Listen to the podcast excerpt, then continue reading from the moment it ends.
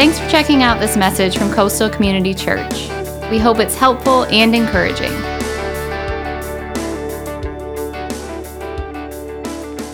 Hey, we really are excited about next Sunday. It is going to be, as we say here at Coastal, a big, big day. Uh, it is Life Group Sunday, as uh, Pastor Ryan said. Uh, but we're also kicking off a new series next Sunday uh, called Relationship Rescue. Um, and uh, you, hopefully, you have one of these uh, little postcard. We mailed this out to thousands of people this past week. And um, hey, and thank you, all you guys watching us online. I always forget to do that. I don't always forget. Usually I remember. Um, but we're glad you guys have tuned in. And it's kind of a nasty day out there. So maybe some of you have opted to stay home. But whether you're near or far, we'd love for you to join in person. And always thank you for engaging with us. But again, next Sunday, it's going to be big. And uh, so we tell you hey, pull out all the stops, uh, invite your friends, family, neighbors, coworkers uh, to join us uh, because it is going to be a big day, a lot of fun. We're kicking off this series uh, on relationships, and uh, a lot of people are going to be here next week. Uh, so take the postcard, hand it, give it to somebody, and bring them with you. And uh, and then also we also have these little. Um, uh, little small you're invited cards. You can pick these up at stations uh, right as you exit through the glass doors over at guest services. And these are great little tools as well uh, to use to invite people to come to church. And so, hey, I, I got to share something with you. And I have kind of a big announcement to make. I guess it's probably like the, the most obvious, big surprise, worst kept secret announcement probably in the history of our church. But um, our church has been growing, and especially this particular service. And I've been making the plea plea now for a little while hey, if you love Jesus, come to the second service, uh, be a missionary, go to the second service, you know, all the little things. And uh, we've added some chairs, by the way, uh, into this service. Last week, we were so packed during this service that uh, people came in and they couldn't find a seat, and some either left, hopefully not angrily, um, or they went to the gather space and kind of watched the service in there. So we've been doing little things to help with that. So we, you know, we added some more chairs. We're getting ready to add some more. And then, if you probably noticed, as you came in, we even roped off kind of the back section of chairs so that as people come in, especially new people, it's a lot, then it kind of forces you guys to sit to the front and to the center of each section so that we can make more room for people. But all of that is really just a you know, little tricks, little tricks of the trade, little stopgap. So here's what's going to happen. Here's the big announcement. Uh, well, first of all, uh, Easter weekend here at Coastal, going to be a big weekend. We're having uh, six services over three days. Uh, last year in person, we had over 1,700 people in those six services. This year, our goal is to break 2,000 in those six services. Sunday mornings, three services will be 8:30, 10, and 11. 11:30. And here's the big announcement. We will continue to have three services from Easter forward. So there you go. Now, so we need you guys to make a decision mainly. Hey, am I going to come early to the 8:30? Am I going to go a little bit later to the 10? And then of course there'll be another option uh, for the 11:30. But we need you to help us because our church is growing. We're reaching people. God's using this place in, in a mighty way, and so we need your help with like seating. We need your help with being just friendly and welcoming as always. We also need your help with parking. Uh, we, we, we, you know, we, the kind of joke around here that I always say, you know, the more you love Jesus, the further away you're willing to park. So uh, park at Hardee's. No, I'm just joking. You don't have to park that far. But um, we, would, we would really appreciate it if you would start parking uh, at at Oakland's parking lot, not Orange Grove right up here, but Oakland. It's that first parking lot as you're coming down Arlington, right past the Greenway on the right. And that would definitely help with the transition, especially when we add three services and we're going back to back to back, and we got to get people in and out.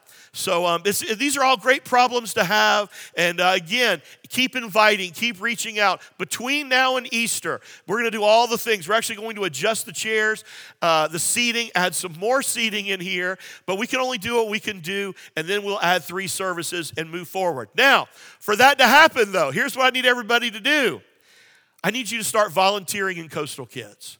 I need, I need you to consider that. Because we add another service, that means we need a, a whole nother service uh, worth of volunteers. And uh, a key area, of course, is our great children's ministry, Coastal Kids. Now, all of our ministries are going to need volunteers, you know, whether that's First Impressions, Cafe, everything. So, everybody take the little Connect card and look on the back where it says, on the, the back uh, top right corner, uh, I would like to volunteer to serve. Circle one, children, First Impressions, all these things. And uh, listen, if you currently serve in Coastal Kids and you serve like once a month, we're going to need you to serve like twice a month.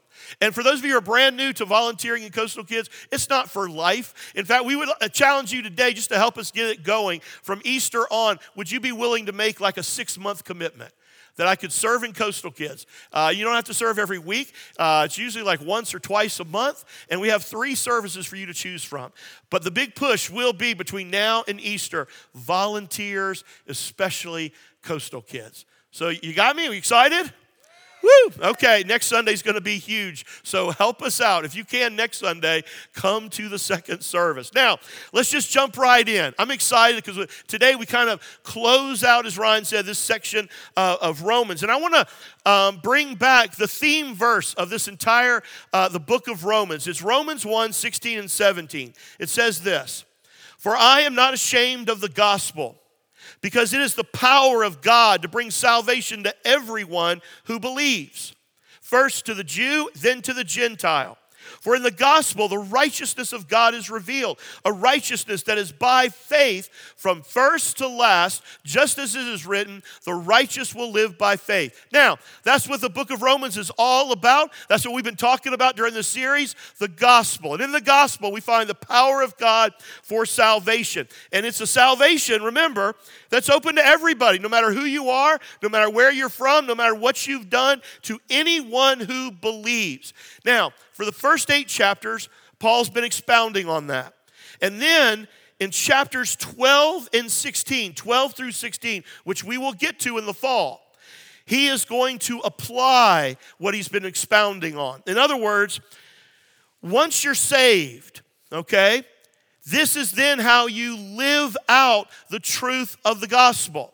And so that's going to be our big fall series in September uh, Romans 12 through 16. How does the gospel apply in everyday life? It's going to be an awesome series. We're excited about uh, Romans 12 through 16 is very, very practical. The first part of Romans is very theological, then it gets very, very practical. Now, before Paul can explain all of that, the, the personal implications of the gospel and how it applies, he had to explain its implications to the people of Israel.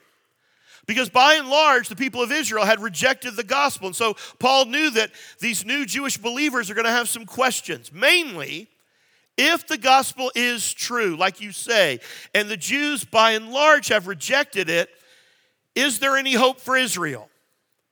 You know, has God permanently set us aside? And so that's what Paul's been talking about in this section that we've been in now for a month or so, chapters 9 through 11. And he's been talking about, sure, Israel has been set aside temporarily because of their unbelief. Remember, they didn't understand the holiness of God, the extent of their own sinfulness. They misunderstood the purpose of the law. And of course, they, by and large, rejected the Messiah. But, as we learned last week, God's rejection of the people of Israel is only partial and it's not permanent. So, as we wrap up this section today, Paul's going to give us two more reasons why Israel is still a part of God's plan. Number one, if you're taking notes, Israel's rejection, or excuse me, Israel's restoration is promised. It's been promised. Look at verse 25. I don't want you to be ignorant of this mystery, brothers and sisters, so that you may not be conceited. Now, stop there for a moment. Remember, all this section flows out of this warning that Paul gave, we talked about last week, to the Gentiles who've been grafted into the tree of blessing, that they better not be conceited. Remember, verse 18, he said, Don't boast. Verse 20, he said, Don't be arrogant. And now in verse 25, he says, So that you may not be conceited. And in fact, the New American, it, it says, uh, the New American uh, translation, so that you will not be wise in your own estimation. It's almost as like Paul knew that there would be some Gentiles you know, who would be tempted to conclude that Israel's fall from grace was full and final, okay? And, and it's like he anticipated that there, there probably would be a segment of the church that would begin to think that they've replaced Israel now, you know, as God's favorites. And Paul's essentially saying, no, you don't understand. And then the pushback would be, you know, Paul's essentially saying, hey, nothing could be further from the truth. And, and again, they might respond by saying, okay, Paul, but how do you explain Israel's present state of unbelief? And so he explains it to us right here. Look at the latter part of verse 25. Israel has ex- experienced a hardening in part until the full number of Gentiles has come in. Now, he already talked about their hardening in verses 8 through 10, but now he adds a couple of qualifications to it. First of all, notice he says that Israel has experienced a hardening in part. In other words, it's only partial. You know, we talked about that last week, that there's always been this small remnant of, of believing Jews. And then, secondly, he says not only is it partial, but it's not permanent. And he uses these words. He says they've experienced it in part until the full number of Gentiles has come in. And so the words until and full indicate, you know, time and completion. So this hardening, this falling away is only for a certain time and only until a certain action takes place. Okay? So what's the action? Now, Paul then says something quite honestly that just blows me away. He says, It's going to last until the full number of Gentiles has come in. Wow. Well, first of all, you know, come in, you know, to where? Come in where? Well, he explains into the kingdom, into salvation. You know, the phrase there, come in, uh, is the standard word that's translated in the Bible for entering the kingdom of God. It's used that way in uh, Matthew 5 20, three times in Mark 9, again in John 3 5, Acts 14 22, Matthew 7 13. It's used to describe um, those who enter through the narrow gate. You see, what I'm saying is that all through the New Testament, it's used in describing people who are entering into the kingdom of God, coming into salvation. But, but the real question you probably have, and honestly, the one that I have, is what, what's the full number of Gentiles? I mean, again, it says, until the full number of Gentiles has come in. What in the world is that number? The answer is, we don't know. And anybody tells you otherwise is lying. We don't. It's a mystery. But in Matthew 24 32, Jesus said, Now learn a lesson from the fig tree. When its branches bud and its leaves begin to sprout, you know the summer is near. What's he talking about? In context, he's saying, Hey, read the signs of the times. You know, when you see something happening, when you see the budding of a fig tree and leaves starting to sprout, realize something significant's happening. Okay? The time is near. So Paul is saying that Israel's blindness, spiritual blindness, is only going to last until the complete number of Gentiles have come to know the Lord. Now, what happens after that? Well, verse 26, he tells us. And in this way, all Israel will be saved. Wow.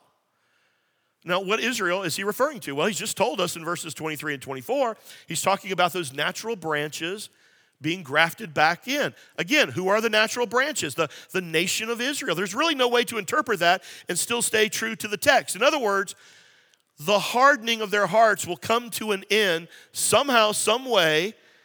The nation of Israel is going to be grafted back in by God.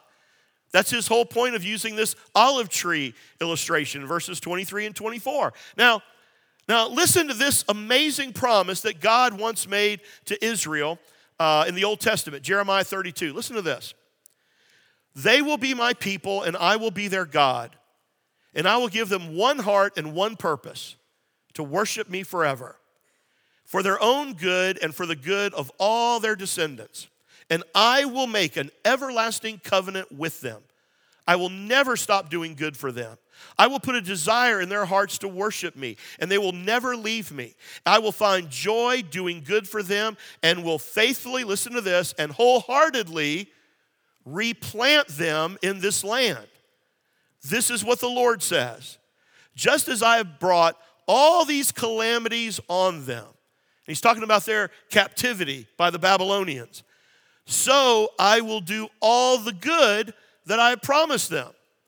Okay, later on, Jeremiah goes on to describe the fulfillment of that promise in some very specific terms. And he ref- refers to uh, the land there, th- them being restored to the land. He mentions the land of Benjamin, uh, places around Jerusalem, cities in Judah. And the remarkable, miraculous thing that our generation has seen, uh, at least the beginning of this taking place, um, is you know the branches have budded the, the leaves have been sprouting because something significant has taken place. Now for those of you who are students of history what am i talking about? You ready for this? They're back in the land. They actually gathered as a nation. This ancient people who listen to this had been dispersed under captivity for like 2,000 years finally came back as a nation in 1948. Now, the problem is that our current um, 30 second attention span, TikTok culture, combined with our lack of history knowledge, okay? That is the world in which we live. Doesn't even realize or remember that Israel became a nation again in 1948. You see, sometimes I think we can't see the, the branches budding and the leaves sprouting because we don't understand or even know the times that we live in. I mean, think about it. While all their neighbors from centuries go, ago have long since, you know, passed the scene, Israel still remains. How do you explain that? I mean, how did they gather and become a nation after 2,000 years of being dispersed? Can you name any other nation that has been assimilated into other nations, but after 2,000 years has been restored to its land and its original language? How many Babylonians do you know?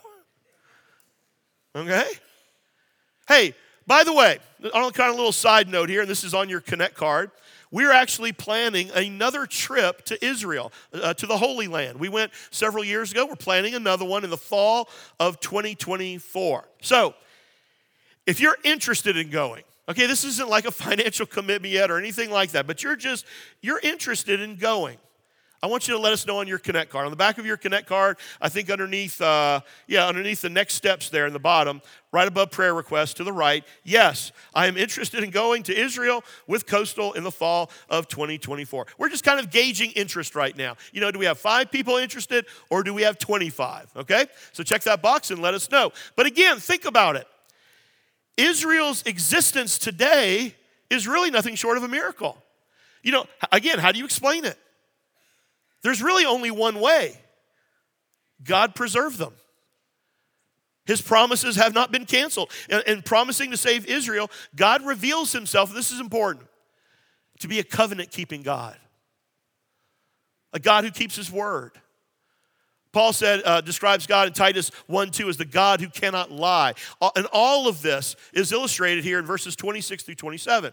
As it is written, the deliverer will come from Zion. He will turn godlessness away from Jacob, and this is my covenant with them when I take away their sin. What a promise. The deliverer is going to come. Going to take away their godlessness, take away their sin, turn them from godlessness. Now, all of this, all this covenant keeping has its roots in Genesis 15 when God made a covenant with Abraham that was unlike any other covenant. Okay? He instructed Abraham to take a dove and a pigeon along with some animals and kill those animals. And with the carcass of, those animals, he was to cut them in half and then arrange the halves opposite of each other. And then God put Abraham to sleep. And then the Bible teaches us, tells us that the Lord Himself, almost like a smoking fire pot with a blazing torch, passed between those pieces. Now, if you know anything about the culture of, of the times of Abraham, you know that covenants were cut by blood. And when you made a promise to somebody, you cut an animal in half and you walk together between the pieces of those animals, symbolizing the fact that you are cutting, you know, a, a covenant with each other by blood and you are vowing to always keep your promise. And if either party broke their commitment, their promise, you'd end up like those animals. Now, what is absolutely incredible about the covenant that God established with Abraham is that God didn't allow Abraham to actually go between the pieces. He put Abraham to sleep and he himself walked between the pieces alone. Why? Because God was making a covenant not dependent upon Abraham, but a, co- a covenant, a commitment, a promise, a vow dependent upon his own unchangeable character, his own nature. I mean, this is so awesome when you think about it. When God set out to redeem Israel, it was to re- fulfill a covenant that he made with himself. And when God makes a covenant with God, nobody breaks it. And so the redemption of Israel is based on this unconditional covenant that God made with himself. And that's exactly what Paul is saying here in verses 28 through 29. As far as the gospel is concerned, they are enemies for your sake. Now, stop there for a second. The nation of Israel, the Jewish people, that's, that's who he's talking about, same as in verse 26. Paul says that right now, yes, they are enemies of God for your sake. In other words, they have been temporarily set aside because of their unbelief. Because of their, you know, and because of that, they're, they're enemies. But then keep reading. But as far as election is concerned, they are what? loved on account of the patriarchs. So, what's Paul saying? He's saying, well, sure, on the one hand, you know, they're the enemies of God based on their response to the gospel, but based on God's promise to the patriarchs Abraham, Isaac, Jacob, they're forever loved. The word election here simply means to choose. When God sovereignly chose Israel and made a promise with Abraham, Isaac, Jacob, he bound himself to keep that promise. Numbers 23 19 says, God is not a man, so he does not lie. He's not human, so he does not change his mind. He has ever spoken. Has he ever spoken and failed to act? Has he ever promised and not carried it through? And the answer obviously is no, of course not. He never forgets, he never fails or falters, he never goes back on his word. And Paul said it, uh, or as he said in verse 29 for God's gifts and his call are irrevocable, they can never be changed. You know, it's interesting here, the word gifts in the original language is translated other places uh, grace or grace gifts or the, the gifts that are the result of God's grace and mercy. Let me ask can you earn grace? Can you earn it? No, no. It's all the result of God's mercy. And, and, that's where Paul goes in verses 30 through 32. He says, Just as you who were at one time disobedient to God and have now received mercy as a result of their disobedience, so they too have become disobedient in order that they too may now receive mercy as a result of God's mercy to you. Now, Paul's been reiterating this the, the whole time in, in this whole chapter, this whole section. Jewish unbelief brought, brought about Gentile blessing. But our salvation, our salvation even today, listen, it's not by merit, it's by mercy. You can't earn it, you can't work for it. And so we have been included. We have been grafted into the olive tree, the fig tree, not because of who we are, not because we're worthy or good people, but because God, in His mercy, has enabled us to believe. And Paul is saying that the day is going to come when God grants the same thing to the Jewish people, and they will once again be grafted in. Verse 32 For God is bound and the word there in the original language means to shut in prison, shut up in prison. For God has bound everyone over to disobedience so that he may what? Have mercy on them all. Now, who's all? All there. It's everyone. Jew, Gentile alike. It's you and me. And the word disobedience here is an interesting word. It's translated um, unbelief in the King James. Uh, in the original Greek language, it conveys the idea of, of not uh, allowing oneself to be convinced, you know, a hardening. And, and so Paul is essentially saying that God has allowed man, mankind, uh, both intellectually, morally, to fall into a state of sin where he does not allow himself, where man doesn't allow himself to be convinced of the truth of God or the truth of his word. So that the only way we can be saved is not by our own power, but by the mercy of God. Listen, you and I are believers today for only one reason. One reason and only one reason because of God's grace. His mercy. See, that's the good news of the gospel. Guys, it's not about being religious. It's not about being good enough. That, that's, what, that's what the Jewish people had tried their whole lives for generations. Just, we're going to keep the law. We're going to be experts at the law. We're going to do it. And God said, Man, you don't understand my holiness. You don't understand the, the extent of your sin. It could never save you. It's just supposed to point out your need for a Savior. And that's true today as well. You say, well, how far does the mercy of God go? How far does it extend? What does he say? That he may have mercy on them all.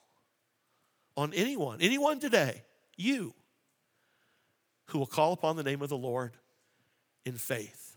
So let's summarize where we've been. Paul's taught us that, yes, while Israel has been temporarily set aside, again, that rejection, if you remember from last week, is partial and it's passing, it's not permanent. And then today, we've, we've learned that their restoration is promised. And then one more thing I want us to talk about, and then we'll be done. Israel's restoration evokes praise praise. Man, I really believe this has been an incredible journey that we've been on, chapters 9 through 11. And as we come to the end of this section in verses 33 through 36, it's kind of like Paul, picture him as this great mountain climber, you know, and he scaled the peak of his theology, scaled the peak of all of his arguments, and now he stands at the summit the top of the mountain, and he's looking down and over everything that he's covered, everything that he's talked about, and it's like he's in absolute awe of the unbelievable, unfolding, redemptive plan of God. And so he just kind of breaks out here into praise. You know, his, his, theology now becomes a song. Look at verse 33. Oh, the depth of the riches of the wisdom and knowledge of God. How unsearchable his judgments and his paths beyond tracing out. In other words, woo, what, what a God we have. What a plan that he has that's unfolding. That includes Jew and Gentile, everyone, no matter race, no matter nationality, no matter who you are. I mean, and there's a sense in which he says it's just beyond our ability to comprehend. Uh, Psalm 92 5 says, Oh Lord, what great works you do, how deep are your thoughts. You ever, ever experienced that? Man, you're just, you're into, you're studying God's word, you're reading God's word, and you're deep into it, and it's just blowing you away. And you're not even, you know, near, nowhere near the bottom, okay? It's so deep. And then contrast that to Psalm 139 6. He says, such knowledge is too wonderful to me. Too what? Here, here he says, too lofty for me to attain. In other words, think about it. God's ways and his words are both too deep and too high to understand. I would agree with that. So then, what's our response? What are we supposed to do? We're to walk by faith and trust Him. And that's true today. We don't, we don't understand everything. I don't understand everything. The more I learn, the more I feel like I don't know. It's, it's both too high and too deep but I trust him. He's a God who keeps his promises, and I'm willing to walk by faith. And then Paul asks three questions to reinforce this. Verse 34 Who has known the mind of the Lord? Any takers there? You know? I mean, do, do you understand God's mind perfectly? Notice the second question. Or who has been his counselor? Think about it. Who's God go to for advice? Who's he check in with? Who's his BFF? Hey, help me out here. Listen, nobody stands at God's ears giving suggestions. He doesn't look for our help in unfolding his plan. And then the final question, verse 35 Who has ever given to God that God should repay them? This is the idea that, listen, our God, He's not a debtor to anybody. And yet, and yet, there is a entire theology today in the church, you know, in, in Christendom, in Christianity, that is built on that. That you, you know, you give to get. You know, you, you give to, to get rich. You give, and God's going to bless you. Listen, are you crazy? Are you crazy? Listen, this is a very important verse for today. God doesn't owe anybody anything, He's not in debt to anyone. His favor is never ever owed to anyone and never ever earned by anyone. It is always by His infinite grace and mercy. Then he closes this whole section with this For from him and through him and for him are all things. To him be glory forever. Amen. Now, let me tell you something. As I said, I don't pretend to understand all of this.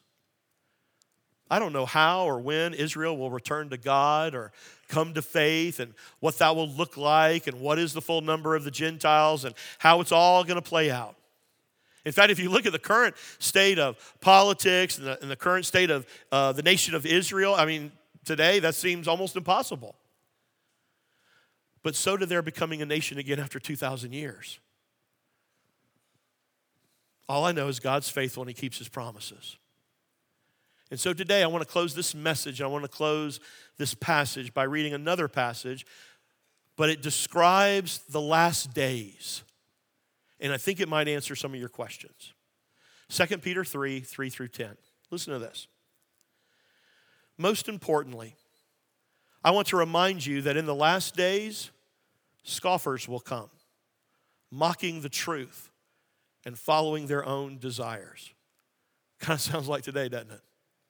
Yeah. They will say, What happened to the promise that Jesus is coming again?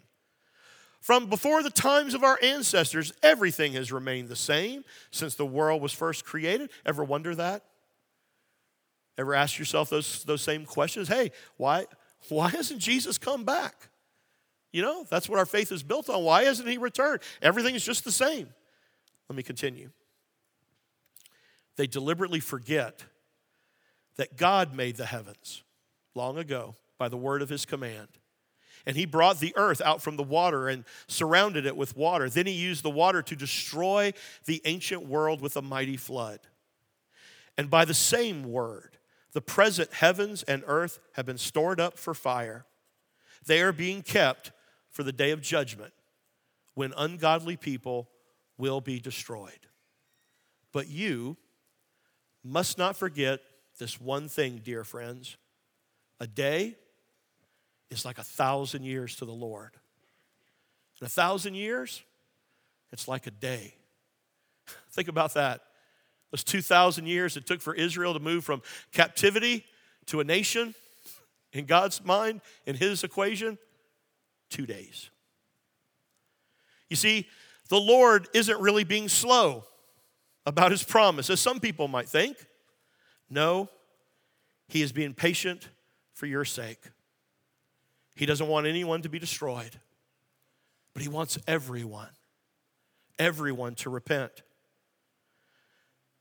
But the day of the Lord, it will come as unexpectedly as a thief. And then the heavens will pass away with a terrible noise. And the very elements themselves will disappear in fire, and the earth and everything on it will be found to deserve judgment. Do not do not be deceived. Jesus is coming back. Jesus is coming back. Judgment is coming, and the ungodly will be destroyed. And I want to ask you two questions today. They're important. Here's the first one Are you ready? Are you ready? You know, it says right here that the one main reason why it didn't happen last night, the one main reason it didn't happen this morning, the one main reason why the sky did not split last night, why the trumpet did not sound this morning, is that in His grace and in His mercy, He's waiting on more people to repent, more people to come home. Second question Is He waiting on you? I don't know when the full number comes in, but He's coming again. He's coming again. Are you ready? And is He waiting on you? Come home today. Come home today, right here, right now. Bow your heads and pray with me. Father, thank you for your word, your eternal word. You're a God of promises, a God who does not change, a God who does not lie, and you're a God of love. And you are waiting, patiently waiting for more and more to choose you to come home, to be grafted back into your family. And God, I, I know, I believe that there are people here at the sound of my voice in this room, watching online, that need to come home. Listen, just pour your heart out to God right now. He, of all, God knows your heart. He knows what's in your, your heart and mind today. Just let Him know. Humbly bow the knee and say, God, I do believe. I, I know I'm a sinner. I know a Savior has been provided, your Son Jesus. And today I declare Him to be the Lord of my life. I believe He went to the cross. I believe He rose from the dead. He is alive. He is the Messiah. He is the King. And today I ask Him to be mine. And for the rest of my life, until you do call me home or you come again, I'm going to follow Jesus.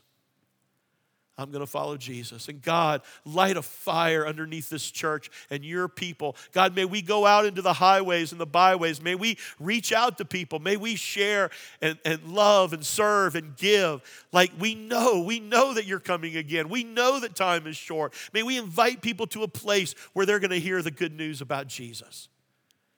We love you, Father. We pray this in Jesus' name. Amen. Amen.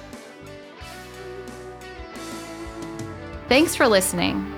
From Pastor Chris and the family at Coastal Community Church, have a blessed day.